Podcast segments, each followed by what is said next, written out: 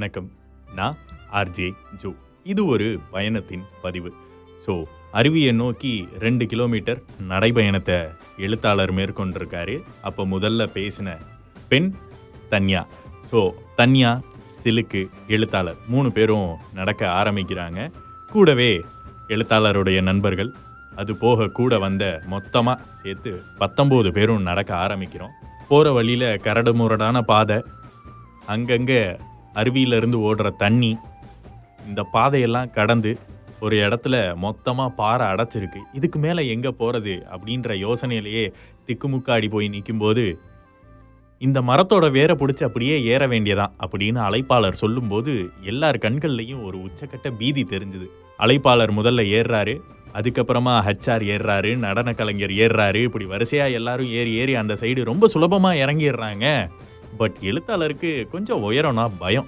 அதனால் எல்லாரும் இறங்கட்டும். சேஃபாக தான் இறங்குறாங்களான்னு பார்த்துட்டு நம்ம இறங்குவோம் அப்படின்ற ஒரு எண்ணத்தில் அந்த எழுத்தாளர் பாறை மேலே ஏறி நின்றுக்கிட்டு இருக்காரு. மற்றவங்களுக்கு உதவி செய்கிற மாதிரியும் தைரியசாலி மாதிரியும் ஒரு பிம்பத்தை கிரியேட் பண்ண முயற்சிக்கிறாரு. ஆனால் உள்ளுக்குள்ளே அவருக்கும் சின்ன பயம் இருந்துக்கிட்டு தான் இருந்துச்சு. அப்போ வரிசையாக எல்லாரும் வராங்க. இப்படி தான் இறங்கணும் இப்படி தான் இறங்கணும் அப்படின்ட்டு எழுத்தாளர் சொல்கிறாரு எழுத்தாளர் கூடவும் நிறைய பேர் இருக்காங்க. காதல் மன்னன் டாக்டர் ஹுமைது இருக்கார் அந்த இடத்துல. நாங்கள் போலீஸ்காரர்னு நினச்ச போஸ் அப்படின்றவர் பாறைக்கு கீழே இறங்கி எல்லாரும் பத்திரமா தான் இறங்குறாங்களா அப்படின்னு அவங்கள பத்திரமா பார்த்து அழைச்சிட்டு போயிட்டுருக்காரு சிலுக்கும் அந்த இடத்துல தான் இருக்காரு.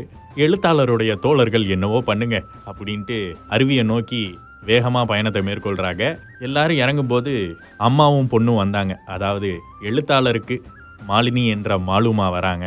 அவங்கள இறக்கி விட்டதுக்கப்புறம் அவங்களுடைய மகள் நீலா அவங்க வராங்க. அவங்களால எழுத்தாளருக்கு ஏற்பட்ட பயத்தை வர்ணிக்கவே முடியல. அந்த பயணம் முடிஞ்சு ஒரு மூணு வாரம் ஆனதுக்கப்புறமும் அந்த பயம் அவருக்குள்ளே லேசாக இருந்துக்கிட்டே தான் இருந்துச்சு. ஏன்னா அந்த பாறையிலேருந்து இறங்க போகும்போது ஒரு சின்ன தடுமாற்றம் ஏற்பட்டுச்சு நீலா அவங்களுக்கு. அந்த இடத்துல எழுத்தாளர் கொஞ்சம் சுதாரித்து அவங்கள பிடிச்சிட்டாரு. அங்கே ஒரு சின்ன தவறு நடந்திருந்தாலும் எழுத்தாளருடைய மொத்த பயணமும் ஏன் அந்த பத்தொம்போது பேரோட மொத்த பயணமும் அங்கேயே முடிவுக்கு வந்திருக்கும். அடுத்தடுத்து இந்த பயணத்தில் என்ன நடந்துச்சு அப்படின்றத தொடர்ந்து பார்க்கலாம். நன்றி.